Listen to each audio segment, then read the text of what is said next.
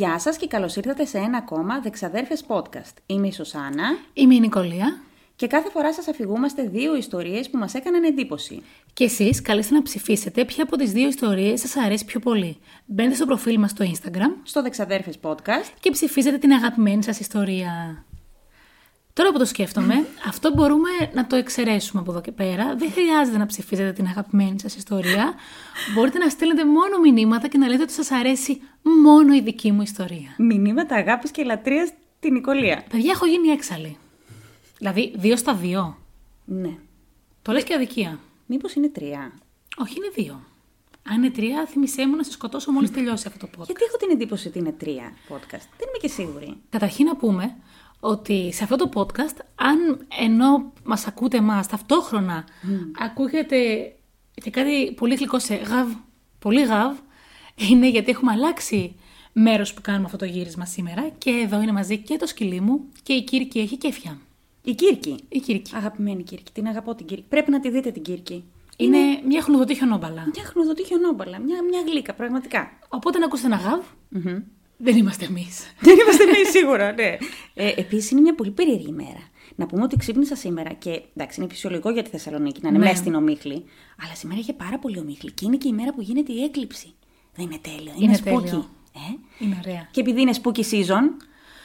Αχ, είναι spooky season. Και εντελώς τυχαία φοράμε πάλι το ίδιο χρώμα. Φοράμε και οι δύο μαύρα. Στο τέλος δεν θα μας πιστεύουν ότι ναι. δεν είμαστε συνεννοημένες. Εσύ δεν γίνεται αυτό. Πώς γίνεται αυτό. Υπάρχει ένας συγχρονισμός, ένας συντονισμός. Έτσι. Και επειδή αυτός ο συντονισμός πρέπει να διέπει και τα podcast μας, mm-hmm. να πούμε ότι εσύ μας ανάγκασες να κάνουμε αυτές τις ιστορίες σήμερα με πολύ δημοκρατικές διαδικασίες. Γιατί κοντεύει Halloween. Το Halloween. Τέ, τέτοια χαρά που έχει. Εδώ πρέπει να δηλώσω ναι. στους αγαπημένους φίλους που μας ακούνε ότι έχει υπάρξει χρονιά που έχω έρθει σε ένα event για το Halloween ναι. και λέγατε όλοι για διάφορες ιστορίες, έργα, διάφορα με το Halloween. Ναι. Το έχω κάνει και αυτό. Ναι. Ε, πριν κάποια χρόνια, δεν θυμάμαι, τρία, δύο, τρία. Τέσσερα. Τέσσερα. Ε, είχα δώσει μια ομιλία mm-hmm. σε ένα πάρα πολύ ωραίο βιβλιοπωλείο εδώ στη Θεσσαλονίκη, το οποίο δυστυχώς αυτή τη στιγμή δεν λειτουργεί, ε, για το Halloween. Ναι. Και, και για... ήμουν εκεί. Φαντάζομαι. Ε, τέλεια δεν ήτανε. Μ' ακούει κάποιος εκεί έξω. Και η καημένη ήρθε, τι να κάνει. Επειδή λοιπόν έρχεται το Halloween, είπα να κάνουμε ιστορίες που έχουν να κάνουν με αυτό το πράγμα. Τέλειο. Τέλειο. Γιατί είχαμε και στο χωριό μας Halloween. Έτσι. Να το πούμε αυτό. Εμένα μου αρέσουν όλες οι γιορτές. Θέλω να τις γιορτάζουμε όλες. Και εμένα μου αρέσουν όλες. Ας βρίσκουμε μία αφορμή mm-hmm. να αγαπάμε ένας τον άλλον περισσότερο και να διασκεδάζουμε περισσότερο. Εκτός από ποια γιορτή που δεν μου αρέσει και δεν τυχονεύω. Για πες. Ποια δεν σ' αρέσει και δεν τυχονεύω. Έλα, το είχαμε κάνει πέρυσι. Που σε έλεγα ότι δεν μ' αρέσει. Άγιος Βαλεντίνος. Ναι, ναι. Μ' αρέσει, αλλά. Άγιος Βαλεντίνος. Δεν βρίσκω. Τέλος πάντων. Ενώ το Halloween βρίσκει. Ενώ το Halloween βρίσκω. Ωραία, για πες λοιπόν τώρα. Θα ρίξω το κέρμα πρώτα. Είπαμε ότι κέρδισα εγώ. Δεν θα ρίξω το κέρμα, δεν θα πει ιστορία σήμερα. Θα το ρίξω σήμερα. Στο κεφάλι της, λέει. Δεν θα πει ιστορία σήμερα. Για ρίξε. Όχι, θα το ρίξω. Έλα, τι είναι. Λοιπόν. Έλα, όχι, ρίξε, ρίξε. Κορώνα. Κορώνα. Εσύ, εγώ θα ξεκινήσω για θα πριγκίπισσα. Ναι. Καταρχήν δεν είπαμε αυτή τη φορά mm-hmm. πώς περάσαμε τις δύο εβδομάδες που έχω να σε δω. Βασικά, εγώ δεν έκανα κάτι ιδιαίτερο. Πάλι πάρα πολύ δουλειά, για κάποιο λόγο. Ε, να κάνω δύο και τρεις και τέσσερις ίσως δουλειές ταυτόχρονα. Χωρίς να θέλω. Ε, γιατί είμαι ένας άνθρωπος που γενικότερα δεν θέλω να δουλεύω. Αυτό δεν θέλεις, απλά είσαι ακίνητη. Θέλω μόνο να διαβάζω, να κάνω έρευνα και τέτοια πράγματα. Ε, και δούλευα πολύ. Εσύ. Πολύ δουλειά. Mm-hmm. Πολύ γράψιμο. Γράψιμο, ε. Ναι, ναι, πάρα πολύ. Πώς πάει είχα... το βιβλίο. Πάει εξαιρετικά. Είχα μια αναλαμπή και τα κουνάω λίγο όλα. Καλά κάνεις. Και έχω ξεκινήσει και τα σεμινάρια που διδάσκω στο Δήμο που βρισκόμαστε, mm-hmm. δημιουργικής γραφής. Οπότε μπήκαμε και σε καινούριο μου. Έχεις και μαθητές δηλαδή, ε? Έχω δεκαέξι. Αχ, θα ήθελα να σε έχω δασκάλα. Βασικά, όχι, δεν θα. Ναι, όχι. Δεν είμαι τόσο γλυκούλα. Το ξέρω. Θα, θα γελούσαμε πολύ. Ναι, ναι, είναι όμως όμορφα γιατί αυτά τα σεμινάρια βοηθάνε πάρα πολύ όλους μας. Ναι, αυτό είναι, είναι ψυχοθεραπεία. Ναι, αυτό ωραία. Είναι. Για... Α, ναι, είπαμε, κορώνα. Κορώνα, παιδιά, ξεκινάει. Λοιπόν, ξεκινάω την ιστορία μου. Φροντίστε καλά, πώς έλεγε ο Κωνσταντάρας. Το νου σας ρεμάλια. Το νου σας ρεμάλια. Τι θα ψηφίσετε. Λοιπόν, δεν σου κρύβω πως δεν είχα φανταστεί πόσο πολύ θα με δυσκόλευε το να, βρούμε ένα θέμα, να βρω ένα θέμα που να έχει σχέση με το Halloween. Γιατί? Με δυσκόλεψε πάρα πολύ. Βρήκα πάρα πολλές ιστορίες, τις οποίες απέρριψα γιατί ήταν πάρα πολύ σκληρές και έντονα mm. συναισθηματικές. Mm. Δεν μπορούσα να το διαχειριστώ και αποφάσισα ότι δεν μπορώ να το κάνω. Και έψαξα πάρα πολύ, εκνευρίστηκα πάρα πολύ που συμφώνησα μαζί σου στο Halloween. Και επειδή είπαμε από πέρσι ότι έχουμε επιλέξει τα podcast μας να μην εμπλέκονται σε τίποτα από θέματα της επικαιρότητας, ναι, και ό,τι συμβαίνει, και εννοείται ότι εφόσον κάνουμε εμείς podcast η επικαιρότητα θα έχει διάφορα θέματα, ναι, και δεν τα συζητάμε, είπα λοιπόν ότι θα κάνω μια ιστορία που θα μου αρέσει, ε? Ναι, γιατί αλλιώς προτιμώ να ζω σε έναν άλλο κόσμο. Ναι. Και έτσι με βρήκε αυτή η ιστορία και θα την ξεκινήσω. Εξαιρετική ιστορία. Το μετανιώνεις από τώρα. Ναι ρε φίλε. Είναι όμως μια πολύ ενδιαφέρουσα ιστορία και ψάξα πάρα πολύ μετά από έρευνες, γιατί κατέληξα ότι μικρές ιστορίες εύκολες από πίσω έχουν άπειρα πράγματα. Δεν θα το ξανακάνω. Λοιπόν, έτσι λοιπόν φτάνουμε στην περίεργη εξαφάνιση του Σον Ρίτσι. Του εικοσάχρονου Σον. Μ' αρέσει που δεν ξέρεις το όνομά τους, σε βλέπω γυαλίζει το μάτι σου.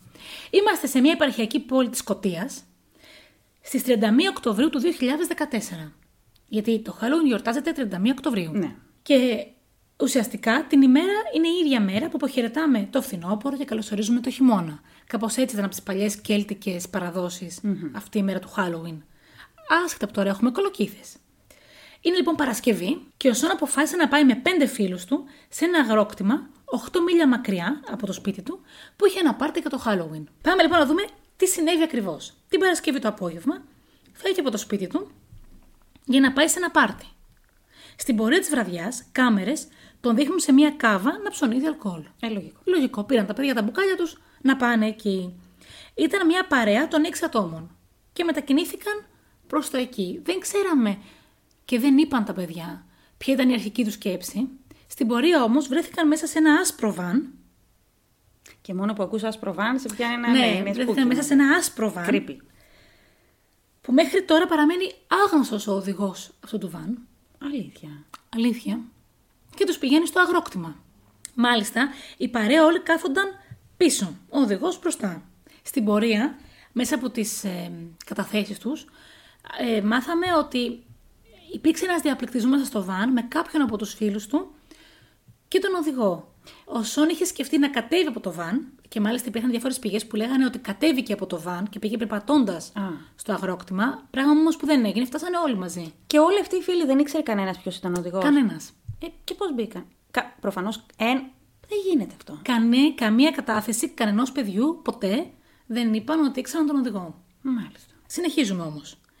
Φαντάζομαι ότι δεν ξεδιαλυνόταν, τουλάχιστον τις καταθέσεις που έχουμε στα χέρια μας, αν σταμάτησαν με το stop το αυτός, βαν. Αυτό σκε... Μα, μόνο αυτό έχει λογική. Δεν έχει λογική κάτι άλλο. Και πάλι, είναι έξι φίλοι. Περπατάνε, έχουν αποφασίσει θα πάνε οκτώ μίλια με τα πόδια. Είναι οκτώ παρα... μίλια είναι πάρα πολύ, ναι. Ναι, και κάνουν το stop στη μέση του. Γιατί δεν τους πήγαιναν στους γονείς τους. Ναι. Περίεργο. Γιατί δεν πήραν το λεωφορείο. Θα έχει ένα λεωφορείο για να πάνε σε αυτό το αγρόκτημα. Και μπήκανε. Επέλεξαν να μπουν σε ένα άσπρο βαν. Ναι. Λογικό, ναι. Παρ' όλα αυτά ήταν μια βραδιά κεφιού και όλοι παρέα ήταν αρκετά μεθυσμένοι. Mm-hmm. Γενικότερα, όπως θα καταλάβεις στην όλη ιστορία, υπάρχει μια δημιουργική ασάφεια σε όλα. Έφτασαν στο αγρόκτημα και διασκέδασαν πάρα πολύ. Από το αγρόκτημα όμως, εκείνο το βράδυ έγιναν δύο κλήσεις στην αστυνομία. Από το σταθερό, φαντάζομαι. Ναι. Ναι. Ο Σον είχε το κινητό του στο σπίτι. Αφημένο. Mm-hmm. Δεν είχε κινητό μαζί. Α, ναι, δύο χιλιάδες δεκατέσσερα είχαν κινητά, ναι. Περίεργο. Έγιναν δύο κλήσεις λοιπόν από το αγρόκτημα στην αστυνομία. Η μία κλήση έλεγε να πάει η αστυνομία γιατί χρειάζεται βοήθεια. Και μετά από λίγη ώρα έγινε μια δεύτερη κλήση, όπου έλεγε μην έρθετε, είναι όλα οκ. Okay. Ε, ναι, ο, σε ένα σπίτι που υπάρχουν νεαροί, που πίνουν πολύ, πολύ αλκοόλ και αυτά, μπορεί να γίνει κάποια φασαρία. Όμως δεν πες εσύ, γιατί είναι περίεργο. Και κανένας αστυνομικός δεν πήγε από εκεί να περάσει. Mm-hmm. Πού να τρέχουν νυχτιάτικα, είναι Halloween. Έτσι, τελειώνουμε το βράδυ και φτάνουμε στις δύο Νοεμβρίου, την Κυριακή πλέον. Δύο μέρες μετά. Ναι, πήγαν Παρασκευή βράδυ. Ωραία. Σαν το Κυριακή πλέον, στις οκτώ και σαράντα πέντε, όπου δηλώνεται η εξαφάνιση του Σον. Ποιος το δήλωσε, ε? Οι γονείς του. Ωραία. Η μαμά του. Ο πατέρας του δούλευε σε μια άλλη πόλη κάπου πολύ μακριά.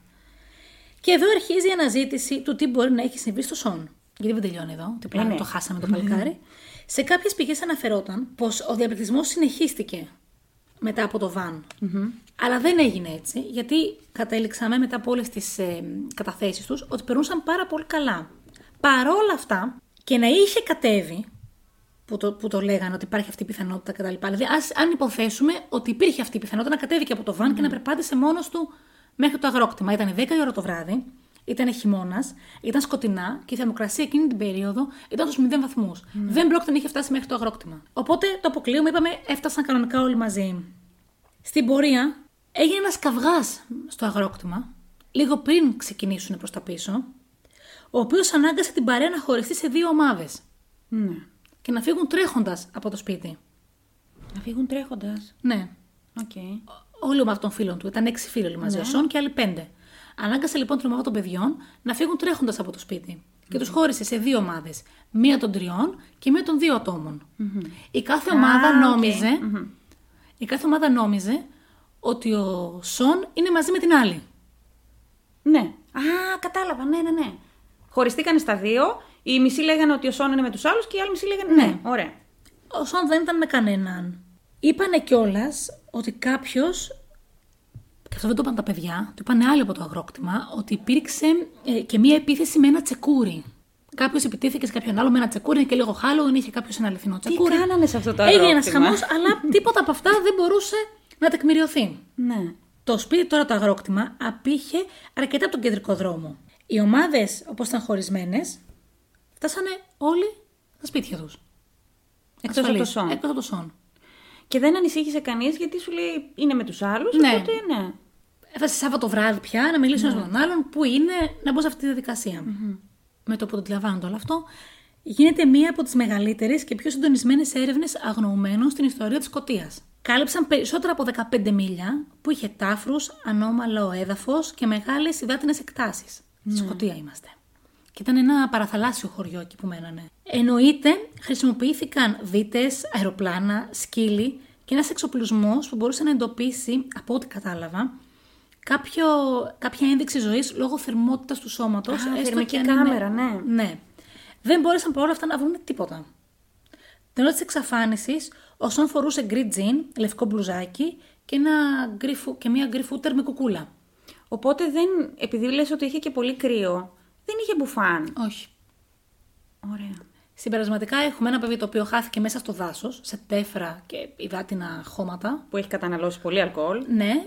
Είναι μηδέν βαθμοί και λίγο λιγότερο τη νύχτα, χωρίς μπουφάν και που είναι. Πέντε μέρες μετά την εξαφάνισή του, φτάνουμε πέμπτη έξι Νοεμβρίου, βρήκαν σε έναν βάλτο τα παπούτσια του, την μπλούζα και τη ζώνη του Σον. Τίποτα άλλο. Και ο βάλτος ήταν κοντά στο αγρόκτημα. Ναι. Άρα, χωρίς παπούτσια και σε εκείνες τις συνθήκες και χωρίς μπλούζα, πόσο μακριά θα μπορούσε να πάει περπατώντας? Καθόλου. Και το βάλτος, ξαναλέω, που βρέθηκαν τα παπούτσια του, ήταν πολύ κοντά στο αγρόκτημα. Ναι. Η αστυνομία κατέληξε παρόλα αυτά πως έφυγε από το αγρόκτημα, μπλέχτηκε μέσα στο δάσος, αποπροσανατολίστηκε και λόγω του αλκοόλ ή και πιθανών ναρκωτικών ουσιών, αν και δεν υπήρχε καμία τέτοια ένδειξη. Σε κανένα από τα παιδιά ναι. και σε καμία συζήτηση ή και κατάθεση από τους άλλους παρευρισκόμενους στο, στο αγρόκτημα, και έπεσε μέσα σε, κάποια, σε κάποιο τάφρο και πνίγηκε. Ναι. Άρα δεν υπάρχει κανένα ίχνος δολοφονίας. Ε, και και πώς... καμία εγκληματική ενέργεια. Ε, αυτή η εκδοχή βόλευε πολύ την αστυνομία. Ναι. Γιατί βρίσκε, βρήκαν τη ζώνη, την μπλούζα και τα παπούτσια. Mm-hmm. Θα μπορούσε άνετα κάποιος να τον είχε δολοφονήσει και να τα είχε πετάξει εκεί. Μάλιστα, για να, το βοηθήσουν, να βοηθήσουν την ε, άποψή τους οι αστυνομικοί, είπαν ότι δεν θα μπορούσε κάποιος να τον σύρει μετά από εκεί και να εξαφανίσει τη σωρό του. Γιατί? Γιατί ήταν πολύ μεγάλη απόσταση και θα βρίσκανε κάποιο ίχνος. Από αυτοκίνητο ή κάτι τέτοιο. Ναι.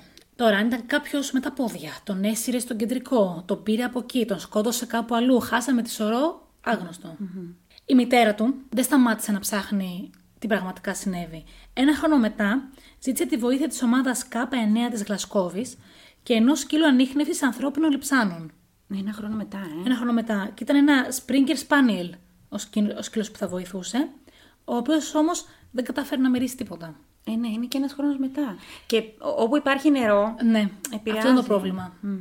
Αυτό ενίσχυε τις υποψίες της οικογένειας ότι πρέπει να έχει γίνει δολοφονία. Γιατί?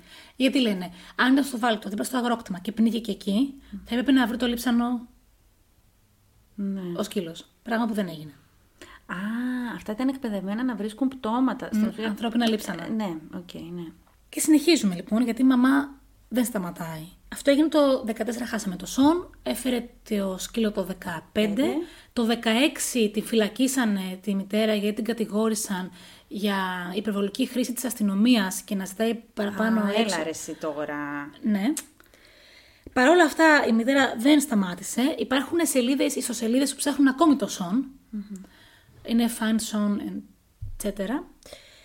Και το δεκαέξι έρχεται σε επαφή με ένα medium για να τη βοηθήσει. Μ' αρέσουν αυτά, μ' αρέσουν. Και εμένα μ' αρέσουν τα medium.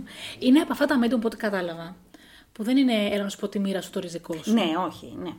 Είναι από τα medium που έχουν τη δύναμη να βλέπουν πράγματα που έχουν συμβεί στο παρελθόν, mm-hmm. ίσως εν δυνάμει στο μέλλον, και πρέπει να ήταν από αυτά που ε, σε διάφορες έρευνες βοηθούν την αστυνομία.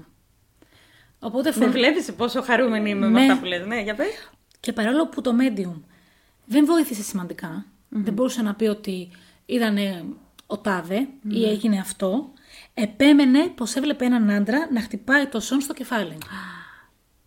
Έλα, δεν είχε καμία αμφιβολία, τους είπε ότι δεν υπάρχει καμία πιθανότητα να πνίγηκε, άρα σίγουρα συνέβη μια δολοφονική απόπειρα σε εκείνο το μέρος. Ναι.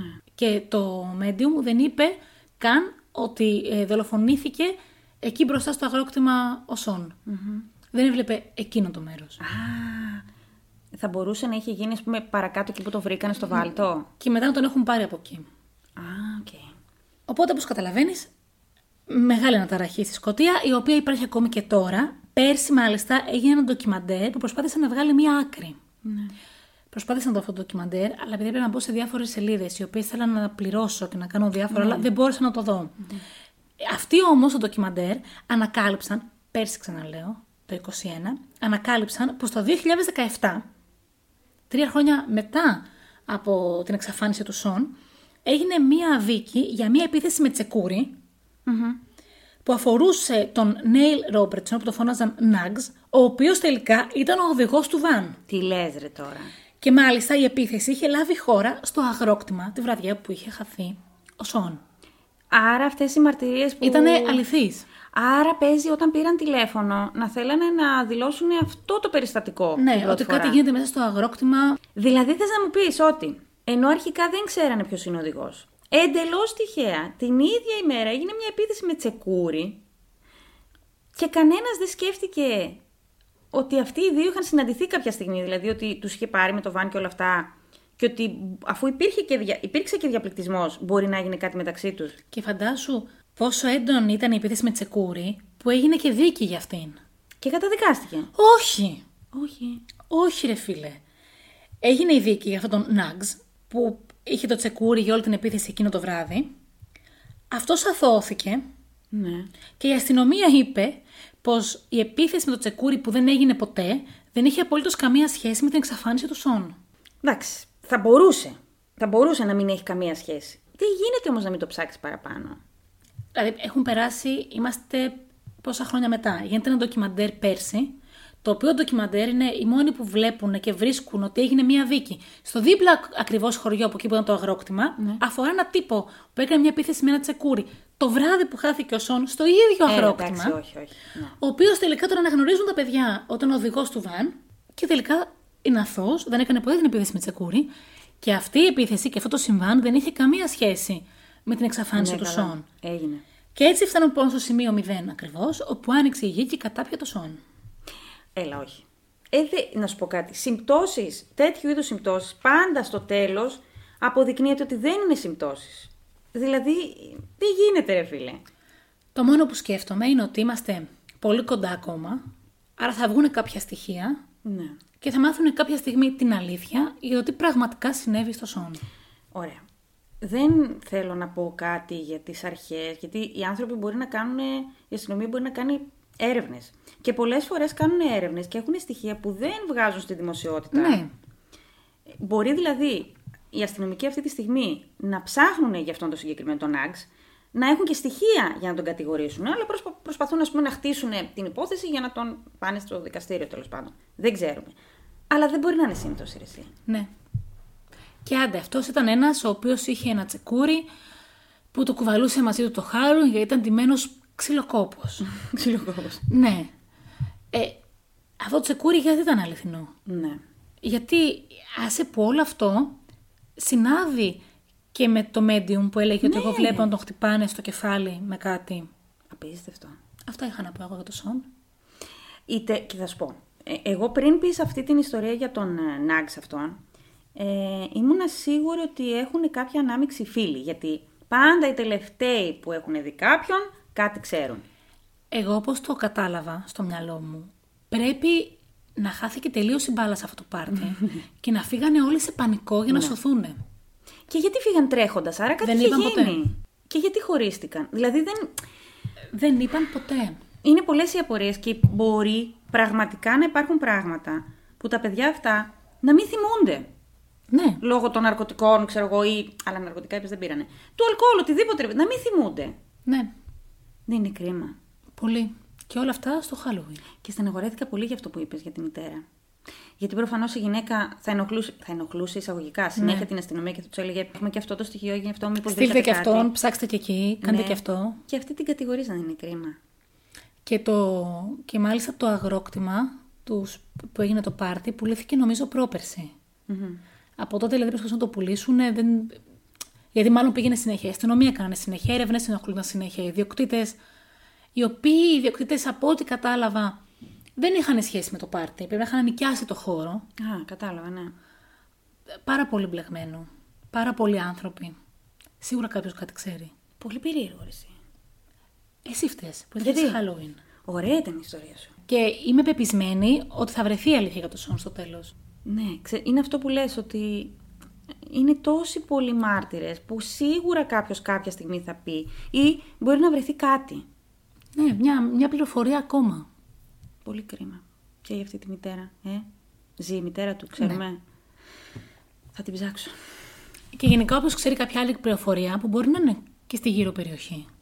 Ε, ναι, γιατί έχουμε πολλούς που μας ακούνε. Ναι. Οπότε ας μας στείλει ένα μήνυμα. Κάτι παραπάνω θα ξέρετε, ρε παιδιά, από μας. Ναι. Ή αν κάποιος έχει δει αυτό το ντοκιμαντέρ. Δεν έχουμε και μια κοπέλα που μας είχε σχολιάσει και στο live μας που ε, ζει στη Σκωτία. Ναι. Όποιος ξέρει, μας τα ξαναλέει. Γιατί πολλές φορές βγαίνουν στη δημοσιότητα κάποιες πληροφορίες. Που είναι οι πληροφορίες που έχουν διασταυρωθεί. Αλλά εμείς που μένουμε εδώ, αν έχει γίνει κάτι εδώ κοντά, ξέρουμε παραπάνω και κυκλοφορούν, ναι, και άλλες φήμες. Δεν σου έχει τύχει. Πολλές φορές. Ωραία. Περνάει ο Παλιατζής, αλλά δεν τον ακούτε. Είναι πολύ κρίμα. Έχεις καλή ηχογόνηση εσύ γι' αυτό. Και εγώ λοιπόν θα μιλήσω για μια ιστορία του Halloween. Όχι, ρε. Ναι, ναι, ναι. Απίστευτο. Που κι εγώ, όσο περίεργο κι αν σου φαίνεται, δυσκολεύτηκα να βρω μια ιστορία. Δεν θα σε λυπηθώ. Ακριβώς για τον ίδιο λόγο που λες και εσύ. Mm. Ότι τα περισσότερα εγκλήματα ήταν πάρα πολύ σκληρά. Θα έπρεπε να πω πολλές λεπτομέρειες και δεν ήθελα. Εγώ δεν είχα φτάσει στις λεπτομέρειες. Τα προβλήματά μου ήταν ότι τα πιο πολλά εγκλήματα αφορούσαν παιδιά μου. Ναι, και αυτό. Και, το... και έφευγε έτσι η πληροφορία. Mm. Άλλαζα τα άρθρα με ταχύτητα του φωτός. Και επίσης δεν ήθελα να... να πω κάποια ιστορία που έχει ακουστεί πολλές φορές. Μάλιστα. Εγώ δεν ξέρουν πολύ. Ναι, ε, ναι, εντάξει, επειδή μου ήθελα μια πρωτότυπη. Γι' αυτό λοιπόν. Τέτοια κάνει και κερδίζει. Γι' αυτό να προσέχετε που ρίχνετε την ψήφο σας. Και να σου πω κάτι, όση ώρα εσύ μιλούσες, κοιτούσα εγώ το, το Spotify. Είναι η τρίτη φορά που κερδίζα. Δεν θα ακούσετε την άλλη ιστορία. Θα βάλω τώρα το mute. Λοιπόν, ναι. Λοιπόν, θα κάνει, ξέρεις, θα κάνει χιονάκι. Ναι, ναι. Εγώ λοιπόν αυτή την ιστορία την άκουσα από το αγαπημένο podcast Murder with my husband. Ε, Στο έχω πει, έχω μιλήσει, ναι, πολλές φορές για αυτό το podcast. Δεν έχω αφήσει επεισόδιο για επεισόδιο. Που λέει το εξής. Είμαστε το δύο χιλιάδες τέσσερα στην Άπα της Καλιφόρνια. Ε, η συγκεκριμένη πόλη είναι βόρεια, φαντάσου, Σαν... πώς βλέπεις το Σαν Φρανσίσκο, βόρεια πάρτο. Ωραία. Ωραία. Και είναι μια πολύ ήσυχη πόλη και πολύ ήσυχη γειτονιά. Και σε αυτή τη γειτονιά υπάρχει ένα σπίτι στο οποίο συγκατοικούν τρεις κοπέλες. Αυτές οι κοπέλες, από ό,τι κατάλαβα, τελείωσαν το high school. Πήγανε στο πανεπιστήμιο, η κάθε μία στο college τέλος πάντων, και μετά αποφασίσαν να νοικιάσουν ένα σπίτι όλες μαζί για να μοιραστούν τα έξοδα. Λογικό. Στην ουσία. Αλλά ήταν μια πάρα πολύ καλή γειτονιά, από τις ακριβές ας πούμε περιοχές. Και τώρα έχουμε τρεις κοπέλες. Την εικοσιεξάχρονη Leslie Mazzara, την εικοσιεξάχρονη Adriane Insogna και την Lauren. Υπάρχει λόγος που δεν δίνω το επίθετο της Lauren, είναι γιατί δεν θέλει η ίδια και οι συγγενείς της να αποκαλυφθεί τέλος πάντων το όνομά της. Η Adriane και η Lauren, ναι, αυτές οι δύο κοπέλες, ήταν πρώτα κολλητές και γνωρίστηκαν στο κολέγιο. Νίκιαζαν το σπίτι και το δύο χιλιάδες τέσσερα μετακόμισε μαζί τους και η Leslie. Ωραία. Την γνωρίσανε, τη συμπαθήσανε και της είπανε έλα να μην, γιατί είχε πολλά δωμάτια το σπίτι. Ε, όλοι οι γείτονες λένε ότι οι κοπέλες ήταν πάρα πολύ ευγενικές και πάρα πολύ σοβαρές και παρά το νεαρό της ηλικίας που θα περίμενε κάποιος να κάνουν πάρτι και φασαρία και όλα αυτά, καμία σχέση. Ήταν πάρα πολύ τυπικές σε όλα. Η Leslie, λοιπόν, η τρίτη κοπέλα που ήρθε στην παρέα, γεννήθηκε την πρώτη Αυγούστου του χίλια εννιακόσια εβδομήντα οκτώ στο Ορλάντο της Φλόριντα. Ήταν πάρα πολύ όμορφη και το δύο χιλιάδες τρία πήρε μέρος και σε καλυστεία. Στην νότια, το, τότε είχε μετακομίσει στην Νότια Καρολίνα δηλαδή, από, το, από το Ορλάντο. Πήρε μέρος εκεί στα καλυστεία και κέρδισε το δύο χιλιάδες τρία. Ε, πήρε και το πτυχίο της, της φιλοσοφικής. Μπράβο στο κορίτσι. Ε, έκανε μπαλέτο, έκανε καράτε, έκανε λακρός. Ήταν πάρα πολύ δραστήρι, δραστήρια κοπέλα. Και είχε και δύο αδέρφια. Όταν μετακόμισε στην Άπα της Καλιφόρνια, έπιασε δουλειά σαν πολίτρια σε ένα πάρα πολύ, έτσι, πολύ, πώς να το πω, πολυτελές εινοποιείο. Α, ωραίο. Ήταν πολύ ακριβό, με πολύ ακριβά κρασιά και όλα αυτά. Γιατί όμως μετακόμισε η Leslie στην Άπα της Καλιφόρνια? Γιατί είχε σχέση με έναν τύπο, όσο ζούσε στην Καρολίνα, ο οποίος χωρίσανε και ο οποίος είχε πάθει, είχε φάει κόλλημα μαζί της μεγάλο, την παρακολουθούσε, την έπαιρνε τηλέφωνο. Ήτανε ο William Youngblood. Mm-hmm. Και για να γλυκώσει. Κάτι μου λέει αυτός ο William δεν θα μ' αρέσει. Θα δεις. Στην παρέα μας δεν θα είναι καλό παιδί αυτό. Δεν θα είναι καλό παιδί. Όχι, όχι. Και η μαμά της επέμενε και της λέει πήγαινε στην Άπα, γιατί και η μητέρα της όταν ήταν ε, νέα ζούσε στην Άπα. Ωραία. Νομίζω σπούδαζε εκεί. Και της είπε να πας εκεί, είναι πάρα πολύ ωραία και είναι ήσυχη και δεν έχει εγκληματικότητα και όλα αυτά. Και πήγε η κοπέλα στην Άπα. Και μετακόμισε σε αυτό το σπίτι, βρήκε την Adriane, η οποία Adriane ήταν γεννημένη στις τριάντα Δεκεμβρίου του εβδομήντα επτά.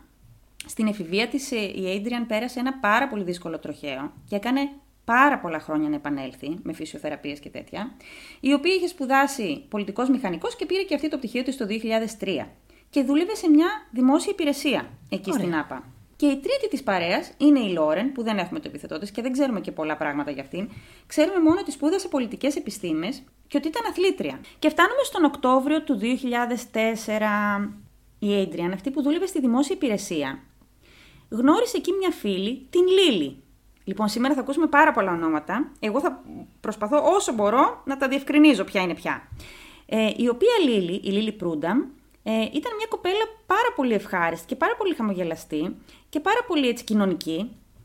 Και τελικά γίνανε φίλες και οι τέσσερις. Οπότε έχουμε. Μέχρι τώρα έχουμε τέσσερις υπέροχες, κοινωνικές, ναι, φοβερές πτυχιούχες, οι οποίες συζούν σε ένα σπίτι στην Άπα. Όχι, ζούσανε. Χωρίς την τέταρτη. Ναι. Ωραία. Η Lauren, η Adriane και η Leslie ζούσαν μαζί και είχαν και μια φίλη τη Λίλη, η οποία πήγαινε πάρα πολύ συχνά στο σπίτι τους. Ωραία. Και την κάνανε κολλητή. Η Λίλη, λοιπόν, ήταν αραβωνιασμένη με έναν τύπο, τον Eric Copple, και μόλις είχαν χωρίσει, είχαν διαλύσει τον αραβώνα, γιατί είχαν κανονίσει να παντρευτούν πρώτη Νοεμβρίου, είχαν ένα πολύ μεγάλο καυγά και η Λίλη αποφάσισε να διαλύσει τον αραβώνα. Ωραία. Ωραία, καλά. Ταυτόχρονα όμως, επειδή μιλάμε για τρεις κοπέλες, τέσσερις κοπέλες στην ουσία, που είναι στην ίδια παρέα, και όλες έχουν αγόρια, έχουν πρώην, έχουνε, βγαίνουν όλες ραντεβού, κάνουν dating ρε παιδί μου, ξέρεις. Οπότε καταλαβαίνεις ότι ήταν ένα σπίτι που μπαίνοβγαίνανε συνέχεια αγόρια. Λογικό. Ναι. Δεν θα ήταν ωραία φάση. Δεν είναι, δεν είναι... Δηλαδή δεν σου θυμίζει τα φοιτητικά χρόνια, ναι, ρε παιδί μου. Λες και είμαι πάλι είκοσι χρονών. Ναι, με τις φίλες που ξέρεις, έρχεται η άλλη. Χώρισα στο σπίτι και, δεν μπορώ, και αυτά. Αυτό. Και είχα και εγώ μια συγκάτοικο όταν σπούδαζα μαζί, είναι η καλύτερη μου φίλη ούτως ή άλλως. Και είχαμε και άλλες φίλες που έρχονταν στο σπίτι και γινόταν ένα. Και όλες λέγανε τα, ναι, τα γκομενικά. Τι να κάνουμε. Ναι. Τον Οκτώβριο λοιπόν του δύο χιλιάδες τέσσερα, ε, στις αρχές Οκτωβρίου από ό,τι κατάλαβα, και οι τρεις αυτές πήραν τη Λίλη και την πήγαν ένα ταξίδι στην Αυστραλία. Για, για να... να πάρει τα πάνω της. Μπράβο. Ωραία. Σωστά. Να νιώσει λίγο καλύτερα, ρε παιδί μου, γιατί χώρισε με τον, τον, τον Έρικ. Και φτάνουμε στις τριάντα μία Οκτωβρίου του δύο χιλιάδες τέσσερα. Ένα. Ο γάμος ήταν για μία Νοεμβρίου να γίνει. Οπότε καταλαβαίνεις ότι ήταν λίγο περίεργο όλο αυτό. Όλες ήταν λίγο σφιγμένες, γιατί η Λίλη ήταν στεναχωρημένη. Και επειδή ήταν και Halloween, είπανε ρε παιδί μου ότι θα το ρίξουμε λίγο έξω. Ετοιμάσανε κάτι τέλεια καλαθάκια που θα δίνανε στα παιδάκια, γεμάτα με γλυκά και αυτά. Trick or treat. Ναι. Στόλισαν το σπίτι πανέμορφο. Και ανοίγανε συνέχεια την πόρτα και trick or treat και ξέρω και όλα αυτά και περνούσαν τέλεια. Η Λίλη κάποια στιγμή έφυγε και γύρισε σπίτι της και μείνανε τα υπόλοιπα τρία κορίτσια. Ναι, να πάει να κοιμηθεί και αυτή. Η Lauren λοιπόν ξύπνησε γύρω στη μιάμιση το βράδυ, μιάμιση με δύο, από έναν αισθητήρα κίνησης που είχαν στον καράζ και άναβε ένα φως. Δεν είχαν κάμερες, είχαν άναβε ένα φως ρε παιδί μου όταν έπιανε κάποια κίνηση. Επειδή όμως είχαν πάρα πολλές γάτες, νόμιζε ότι ήταν κάποια από τις γάτες. Και ξανά πέσε να κοιμηθεί. Μετά από λίγη ώρα, άκουσε το σκυλί τους, είχαν ένα λαμπραντόρ, να γρυλίζει. Αλλά επειδή, όπως είπαμε, είχαν γάτες, σου λέει θα είναι οι γάτες, ρε παιδί μου, θα άκουσε μια γάτα έξω από το δωμάτιο. Αυτήν στο δωμάτιο της Λόρεν ήταν στο ισόγειο. Τα δωμάτια των άλλων δύο κοριτσιών ήταν στον πρώτο όροφο. Και ξανά πέσε να κοιμηθεί. Λίγα λεπτά αργότερα άκουσε κάποιον να ανεβαίνει τη σκάλα. Η Λέσλι, η, η, η μία από τις κοπέλες, είχε ένα αγόρι που πολύ συχνά ερχόταν τα βράδια. Καταλαβαίνεις για ποιο λόγο. Επίσκεψη. Επίσκεψη. Ε, και μάλιστα ήταν κάτι, επειδή μου, που την πειράζαν συνέχεια αυτές, ότι αυτός ερχόταν μόνο βράδυ και τι τον θέλεις και ξέρεις. Ε, ναι, την πειράζαν συνέχεια. Ναι. Και νόμιζε λοιπόν ότι ήταν αυτός. Και δεν έδωσε σημασία και ξανά έπεσε να κοιμηθεί. Ατάραχη. Μάλλον έσταζε πολύ καημένη. Τον εχνευτή κίνησης ναι. να αναβοσβήνει. Ναι. Έχει ακούσει τα σκαλιά άνθρωπο. Ναι, το το σκυλί γρυλίζει, αυτή ατάραχη. Γιατί σκέψω ότι ήταν ένα σπίτι που είχε πάντα κόσμο, ρε παιδί μου. Και πολλά ζώα. Σου λέει, ας κοιμηθώ. Ας κοιμηθώ. Κάποια στιγμή λοιπόν άρχισε να ακούει κραυγές από τον πάνω όροφο. Άκουσε την Adriane να φωνάζει βοήθεια. Άνοιξε την πόρτα του υπνοδωματίου της. Και άκουσε κάποιον να κατεβαίνει τη σκάλα τρέχοντας. Η κοπέλα, καταλαβαίνεις ότι την έπιασε πανικός.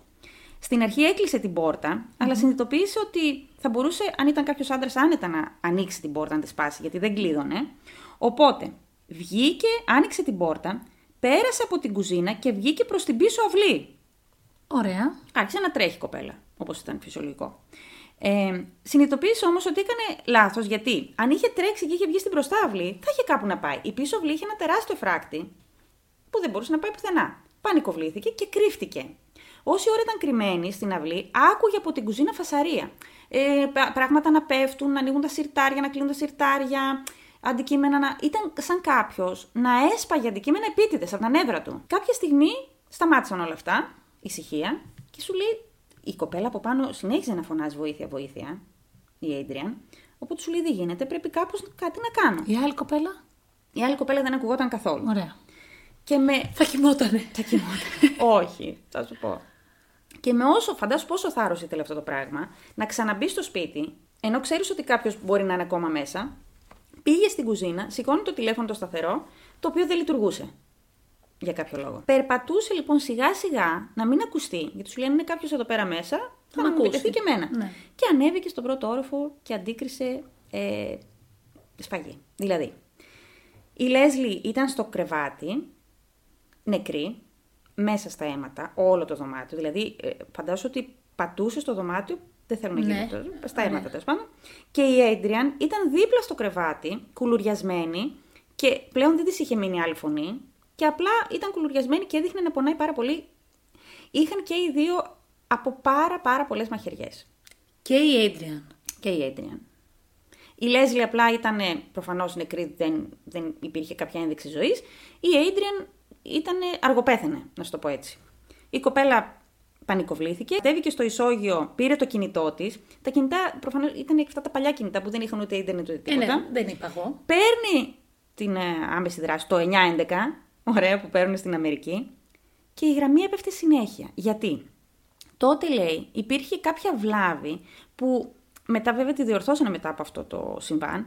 Ε, οι κλήσεις από κινητά, όταν έπαιρναν στο εννιά έντεκα, ε, έπεφταν κατευθείαν. Άρα από κινητό δεν μπορούσε να πάρει τηλέφωνο. Ναι. Μετά από πολλή ώρα τελικά κατάφερε να τους καλέσει και στείλαν αυτοί, ξέρω εγώ, ασθενοφόρο αστυνομία, τι στείλανε. Αυτοί όμως, επειδή φοβόταν ότι κάποιος είναι ακόμα μες στο σπίτι, πήρε το αυτοκίνητό της και έφυγε. Και άφησε αυτήν που αργοπέθαινε εκεί. Ναι, γιατί φοβόταν ότι κάποιος είναι στο σπίτι. Άμα κάτσεις και το σκεφτείς, και εγώ στην αρχή αυτή την απορία που είχες εσύ είχα, ότι θα μπορούσε ενδεχομένως κάπως να τη βοηθήσει. Απ' την άλλη όμως, όπως είπαν και οι αστυνομικοί αργότερα, αυτό ήταν το πιο σωστό πράγμα να κάνει, γιατί δεν ήξερε αν ο δολοφόνος είναι ακόμα μες στο σπίτι ή αν θα ξαναγυρίσει οτιδήποτε. Οπότε. Θεωρητικά έκανε το σωστό. Έρχονται οι αστυνομικοί στο σπίτι, βρίσκουν τη Λέσλι φυσικά νεκρή, παίρνουν την Adriane με το ασθενοφόρο και η κοπέλα πεθαίνει στο ασθενοφόρο από αιμορραγία. Και οι δύο δεν είχαν κακοποιηθεί σεξουαλικά, δεν έλειπε κάτι από το σπίτι, υπήρχαν όλα τα χρήματα και όλα τα πολύτιμα αντικείμενα. Πήραν κατάθεση φυσικά από την Λόρεν, οι μέρες περνούσανε, δεν υπήρχε κανένα στοιχείο, δεν υπήρχε κανένας άλλος μάρτυρας. Δέκα μέρες το σπίτι ήταν κλειστό και προσπαθούσαν να μαζέψουν στοιχεία, ντι εν έι, δακτυλικά αποτυπώματα και όλα αυτά. Αφού είχε ανοίξει όλα τα σιρτάρια κάτω, αφού έκανε φασαρία στο ισόγειο αυτός. Ναι. Ναι. Και α, βρήκανε δείγμα ντι εν έι στο παράθυρο της κουζίνας. Αυτός, όποιος και αν ήταν, μπήκε από το παράθυρο της, έσπασε το παράθυρο της κουζίνας και μπήκε από εκεί. Και όταν προσπαθούσε να μπει, κόπηκε mm-hmm. και ναι, είχε δικό του αίμα. Βέβαια, αυτό που ε, είχαν σαν απορία οι αστυνομικοί είναι γιατί σκότωσε τη Leslie και την Adriane και όχι την Lauren. Δηλαδή δεν έχει καμία λογική. Ή κάποιος θα έμπαινε και θα, της, θα, θα μου πεις μπορεί να μην πρόλαβε, γιατί η άλλη έφυγε και κρύφτηκε στην αυλή. Δεν ξέρουμε. Όμως, ρωτήσανε πάρα πολλούς φίλους και συγγενείς και κανένας δεν ήξερε για ποιο λόγο θα μπορούσε να έχει. Δεν είχαν εχθρούς στην ουσία. Εντάξει, είχαν τα αγόρια ναι. που είχαν. Ναι, αλλά δεν υπήρχε λόγος κάποιος να κάνει κάτι τέτοιο. Φαίνεται λοιπόν ότι ο αρχικός στόχος ήταν η Leslie που βρέθηκε στο κρεβάτι της, ότι κάποιος τη μαχαίρωσε ενώ κοιμόταν, και ότι η Adriane προφανώς άκουσε φασαρία. Και πήγε. Μπήκε προς τα εκεί και όποιος ήταν ο δολοφόνος. Μαχαίρωσε και εκείνη. Ναι. Και από την αρχική παρέα, που ήταν οι τέσσερις κοπέλες, μένει η Lauren, η οποία ναι. είναι αυτή που επιβίωσε. Και η Λίλη. Και η Λίλη που είχε φύγει. Που ήταν στο σπίτι της ναι. η κοπέλα. Η Lauren και η Λίλη φυσικά έχουν πάθει ένα σοκ. Η Λίλη ε, έρχεται ο πρώην της για να την παρηγορήσει. Τα ξαναβρίσκουν οι άνθρωποι και τελικά αποφασίζουν να παντρευτούν το Φεβρουάριο του δύο χιλιάδες πέντε. Ωραία. Λίγους μήνες μετά την δολοφονία. Και η τελετή ήταν πάρα πολύ συγκινητική, γιατί κάνανε ένα αφιέρωμα στις κοπέλες. Δείξαν φωτογραφίες, τους μιλήσανε για αυτές. Ε, το ζευγάρι ζήτησε από τη μητέρα ε, της ε, Adriane και, και τη μητέρα της Leslie να μιλήσουν για αυτές. Ήταν, καταλαβαίνεις πόσο συγκινητικό ήταν όλο αυτό. Ε, και φτάνουμε τώρα στους υπόπτους. Έχουμε φυσικά τη Leslie, που θυμάσαι ότι είχε αυτό το αγόρι. Ναι. ναι. Ο, το αγόρι αυτό είχε έναν πατέρα με το ίδιο όνομα, William Youngblood, ο οποίος είχε πάθει αιμονή με αυτή την κοπέλα. Την παρακολου... Ο πατέρας. Και ο πατέρας και ο γιος. Τέλειο. Και την παρακολουθούσαν και οι δύο. Και ανακαλύπτουν οι αστυνομικοί ότι ο πατέρας είχε πάρει τηλέφωνο δύο φορές εκείνο το βράδυ στο σπίτι των κοριτσιών και παρενοχλούσε την κοπέλα.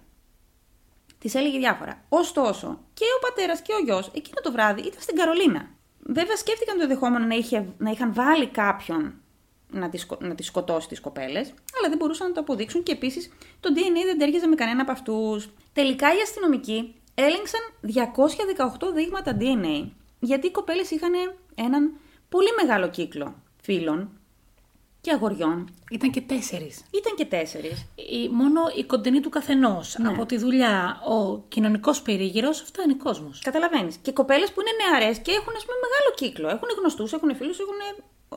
Έχουν πολλούς. Δεν βρέθηκε ποτέ το μαχαίρι που χρησιμοποιήθηκε. Απλά ο ιατροδικαστής είπε ότι ήταν ένα μαχαίρι τύπου. Πώς τα λένε αυτά, μωρέ, μασέτ. Τα μεγάλα. Ναι. Ωραία. Όμως οι αστυνομικοί, όταν είχαν κλείσει το σπίτι στην αρχή και ψάχνανε στοιχεία, είχαν βρει και δύο γόπες. Όχι τα ψάρια, γόπες τσιγάρου. Ωραία. Ε, μίας μάρκας που είναι πολύ γνωστή στην Ελλάδα, αλλά από ό,τι άκουσα όλα τα podcast και όλες τις πληροφορίες. Η συγκεκριμένη μάρκα, που δεν θέλω να την πω, είναι πολύ σπάνια στην Αμερική για κάποιο λόγο. Ενώ στην Ελλάδα είναι ίσως από τις πιο γνωστές. Και αυτό για τις γόπες δεν το είχαν ανακοινώσει. Είχαν ελέγξει βέβαια το ντι εν έι στις γόπες, ε, με το ντι εν έι που βρέθηκε στο παράθυρο και τέριαζε. Ήταν το ίδιο. Άρα ήταν του δολοφόνου προφανώς. Τις γόπες αυτές τις βρε... βρήκανε ακριβώς κάτω από το παράθυρο της κουζίνας. Ωραία. Σαν να ήταν αυτός τέλος πάντων να κάπνιζε. Να... Πριν μπει. Ναι. Να παραφυλούσε να δει ποια στιγμή θα μπει. Α, τα άσβησε, μπήκε. Μπράβο, αυτό. Μπράβο μου. Και αφού είδαν ότι δεν έχουν κανένα άλλο στοιχείο και ότι η υπόθεση δεν προχωράει, αποφάσισαν ότι αυτό ήταν το μόνο στοιχείο που είχαν και αποφάσισαν να το ανακοινώσουν. Έκαναν λοιπόν, έδωσαν μια συνέντευξη τύπου το Σεπτέμβριο του δύο χιλιάδες πέντε, δηλαδή έντεκα μήνες μετά τη δολοφονία, yeah. και ανακοίνωσαν ότι αν κάποιος γνωρίζει κάποιον που είχε σχέσεις με τις κοπέλες, φίλος, ξέρω εγώ, γνωστός οτιδήποτε, που κάπνιζε αυτή τη συγκεκριμένη μάρκα, παρακαλώ να έρθει να επικοινωνήσει μαζί μας. Επικοινωνήστε μαζί μας. Ναι. Στο έξι εννιά. Και τι έγινε. Ακριβώς την επόμενη μέρα πήγε ο δολοφόνος από μόνος του και παραδόθηκε. Και ομολόγησε στις δολοφονίες. Καταλαβαίνω το... το, δε, το τι περίμενε σου. Ο δολοφόνος να πούνε ναι γεια σας, έχουμε τα τσιγάρα σας, περάστε. Γιατί όμως, θα σου πω. Ο συγκεκριμένος άνθρωπος ήξερε ότι η μάρκα που κάνει... Ήξερε ότι η μάρκα που καπνίζει είναι πολύ συγκεκριμένη και ότι από τη στιγμή που βγήκε η αστυνομία και το ανακοίνωσε, κάποιος θα βρισκόταν που θα έλεγε ρε παιδιά, είναι και αυτός. Ποιος, ο οποίος ποιος ήταν. Ήταν ο Eric Copple, ο άντρας της Λίλη. Που τον παντρεύτηκε το Φλεβάρι. Τον παντρεύτηκε το Φλεβάρι. Γιατί τη σκότωσε. Λοιπόν, εγώ είχα ακριβώς το ίδιο βλέμμα που έχεις και εσύ. Όταν, όταν συνειδητοποίησα τι ακριβώς έγινε, λέω γιατί. Γιατί τη σκότωσε. Δηλαδή, το, το, η, η απορία μου ήταν το γιατί. Γιατί, η, γιατί. Το έχω το γιατί. Γιατί. Γιατί αυτές, στο μυαλό του αυτές φταίγανε που, δο, που πείσανε τη Λίλη να ακυρώσει το γάμο. Mm-hmm. Η Λίλη ένιωθε σιγουριά μαζί τους και ότι είναι ασφαλής, την αγαπούνε. Άρα δεν το χρειάζεται αυτόν άμεσα για ψυχολογική υποστήριξη. Και ήταν ένας τρόπος για να αναγκάσει τη Λίλη να νιώσει μόνη της και να στηριχτεί σε αυτόν. Το είπες τόσο πολύ ωραία. Είσαι τόσο ακριβής. Παρ' όλα ε. αυτά, αυτό, αυτή η εκδοχή, αυτή η θεωρία, αυτή η ερμηνεία του γιατί γίνανε οι δολοφονίες δεν επιβεβαιώθηκε ποτέ. Παρόλο που όλοι ξέρουμε ότι είναι αλήθεια. Και τι είπε αυτός. Θα σου εξηγήσω. Λοιπόν, αυτός λοιπόν πήγε στο αστυνομικό τμήμα την επόμενη μέρα, ομολόγησε, mm-hmm. είπε ότι ε, ήξερα ότι κάποια στιγμή θα φτάσετε σε μένα γιατί καπνίζω τα συγκεκριμένα τσιγάρα. Mm-hmm. Ελέγξαν το ντι εν έι από το παράθυρο και τις γόπες και όντως τέριαζε με αυτόν. Και άκου τώρα να δεις. Αυτός παντρεύτηκε, δηλαδή τα ξαναβρήκαν κατευθείαν μετά τις δολοφονίες. Ναι, γιατί άλλοι ήταν. Ένιωθε αβοήθητη, ναι. Ήθελε μια αγάπη και προδέρ. Τη βρήκε σε αυτόν που ούτως ή άλλως τον παντρεύονταν και. Ναι. Εκείνη τη μέρα. Ναι. Ναι. Αυτός επέμενε να κάνουν το αφιέρωμα στα κορίτσια, στο γάμο. Αυτός είχε ζητήσει από τις μητέρες των κοριτσιών να μιλήσουν. Αποτύψεις. Ή αποτύψεις ή για ξεκάρφωμα, από ό,τι κατάλαβα εγώ. Να δείξει ότι νοιάζεται, ρε παιδί μου. Δεν ξέρω. Και τι είπε αυτός. Είπε ότι ε, είχε ψυχολογικά προβλήματα, ότι είχε κατάθλιψη, ότι πολλές φορές πάθαινε blackout και υπήρχαν πράγματα που δεν τα θυμόταν. Τι έκανε και γιατί τα έκανε. Ότι ένιωθε πολλές τύψεις για αυτές τις δολοφονίες και ότι τον Αύγουστο του δύο χιλιάδες πέντε, δηλαδή ένα μήνα πριν γίνει η ανακοίνωση, η συνέντευξη τύπου, είχε προσπαθήσει να βάλει τέλος στη ζωή του και ότι οι γονείς του τα ξέραν όλα αυτά και του είπανε ότι από εκεί που θα αυτοκτονήσεις, καλύτερα πάνε στην αστυνομία να ομολογήσεις. Ε, παράλογο. Που δεν λέω, δεν λέω, δεν εννοώ αυτό, δεν λέω ότι ο άνθρωπος άξιζε να αυτοκτονήσει, δεν λέω αυτό. Λέω ότι καταρχήν οι γονείς του το ξέρανε. Καταρχήν να πούμε πόσο πολύ συγχύζομαι με τους γονείς οι οποίοι καλύπτουν τα έγκληματα των παιδιών ναι, τους. Ναι, ναι. Το πω αυτό, να, να μείνει στα πεπραγμένα. Κοίταξε, μπορεί ας πούμε να το είχαν μάθει πρόσφατα και να είπαν ότι άμα δεν πας θα μιλήσουμε εμείς. Εντάξει, δεν μπορούμε να κατηγορήσουμε ναι. τους γονείς. Ναι. Ε, άκου να δεις όμως τώρα τι είχε γίνει. Τον Αύγουστο, όταν η αστυνομία συνειδητοποίησε ότι έχουν μόνο τις γόπες, ρώτησαν την, ε, τη Λόρεν. Ξέρεις κάποιον που να κάπνιζε. Αυτή στην αρχή είπε όχι. Μετά από δύο μέρες θυμήθηκε τον Έρικ. Πήρε τηλέφωνο στο αστυνομικό τμήμα. Τους είπε ότι είχαμε, είναι ο Έρικ που κάπνιζε. Είναι ο αραβωνιαστικός και άντρας πλέον της Λίλη. Και αυτοί επί ένα μήνα, δηλαδή από τον Αύγουστο μέχρι τον Σεπτέμβριο, συνέχεια ενοχλούσαν τον Έρικ και του λέγανε έλα να δώσεις ντι εν έι και αυτό συνέχεια έβρισκε δικαιολογίες. Δεν είμαι εδώ. Ήξερε δηλαδή ότι τον ναι. είχαν στριμώξει. Και έτσι λοιπόν στις εικοστή όγδοη Σεπτεμβρίου του δύο χιλιάδες πέντε το συλλαμβάνουν. Και ξεκινάει μετά από λίγο και το δικαστήριο. Έδωσαν καταθέσεις και η Λόρεν και η Λίλη. Η Λόρεν φυσικά είπε ότι είχε τρομερό πρόβλημα με τα τραυματικού στρες. Δεν μπορούσε η κοπέλα να κοιμηθεί. Ε, ερχόταν συνέχεια στο μυαλό της αυτή η σκηνή με της δολοφονίας. Όσο και να τον πίεζαν οι αστυνομικοί, οι, οι, οι, οι δικαστές, οι δικηγόροι, ποτέ δεν είπε από μόνος του ακριβώς γιατί το έκανε. Αλλά όλοι ξέρουμε ότι είναι αυτό που λες εσύ. Μάλιστα βρέθηκε ένα σημείωμα από τότε που είπε αυτός ότι έκανε την απόπειρα αυτοκτονίας ναι, από τον Αύγουστο. Αύγουστο, που έλεγε ότι ζηλεύω πάρα πολύ τη φιλία τους. Τι κάνει νιάου νιάου στην καραπίδια. Ο ίδιος λοιπόν ισχυρίστηκε ότι έχει ψυχολογικά, ότι έχει κατάθλιψη, ε, ότι δεν ξέρει γιατί το έκανε, ότι θυμάται μόνο να είναι έξω από το παράθυρο και να καπνίζει και ότι μετά δεν θυμάται τίποτα. Θυμάται μόνο ότι βρέθηκε στο σπίτι και ότι έκαψε τα ρούχα του, τα ματωμένα ρούχα του. Δεν θυμάται λοιπόν που πέταξε το μαχαίρι. Το θέμα όμως είναι, γιατί σκότωσε τη Λέσλι πρώτα και μετά την Adriane και τη Λόρεν την άφησε. Μήπως ε, είχε γίνει κάποια συζήτηση, εγώ αυτό υπέθεσα, ότι είχε γίνει κάποια συζήτηση, ότι η Λέσλι την υποστήριζε πιο πολύ. Ότι σε έλεγε ρε παιδί, μάστον αυτόν, ξέρω εγώ, ή δεν ταιριάζεται, ή μη παντρευτείτε, ή να χωρίσεις. Και ήταν στόχος του αυτή ή δολοφόνησε, μαχαίρωσε πρώτα τη Λέσλι γιατί νόμιζε ότι είναι η Adriane που ήταν πιο καλή φίλη. Η Adriane ήταν πιο καλή φίλη της Λίλη. Ναι. Δεν έχει λογική. Τώρα θα μου πεις τι λογική μπορεί να έχει αν ο άνθρωπος όντως έπαθε blackout ή μιλάμε για ένα ψυχασθενή έτσι που δεν είναι με τα καλά του. Έφαγε ισόβια. Θα μπορούσε να φάει θανατική ποινή αλλά οι γονείς των κοριτσιών είπαν ότι δεν θέλουμε να φτάσει στη θανατική ποινή, ας φάει ισόβια. Εμπίστευτο. Και βγαίνει τώρα η Λίλη να καταθέσει, η πλέον γυναίκα του, και λέει τα εξής, ότι εγώ θα στηρίζω τον άντρα μου, ευχαριστώ πάρα πολύ τους συγγενείς που δεν επέμειναν, επέμεναν να φάει θανατική ποινή, μέσα από την καρδιά μου, και ότι δεν υπάρχει τίποτα που θα μπορούσε να κάνει ο Έρικ που θα με έκανε να τον αγαπάω λιγότερο.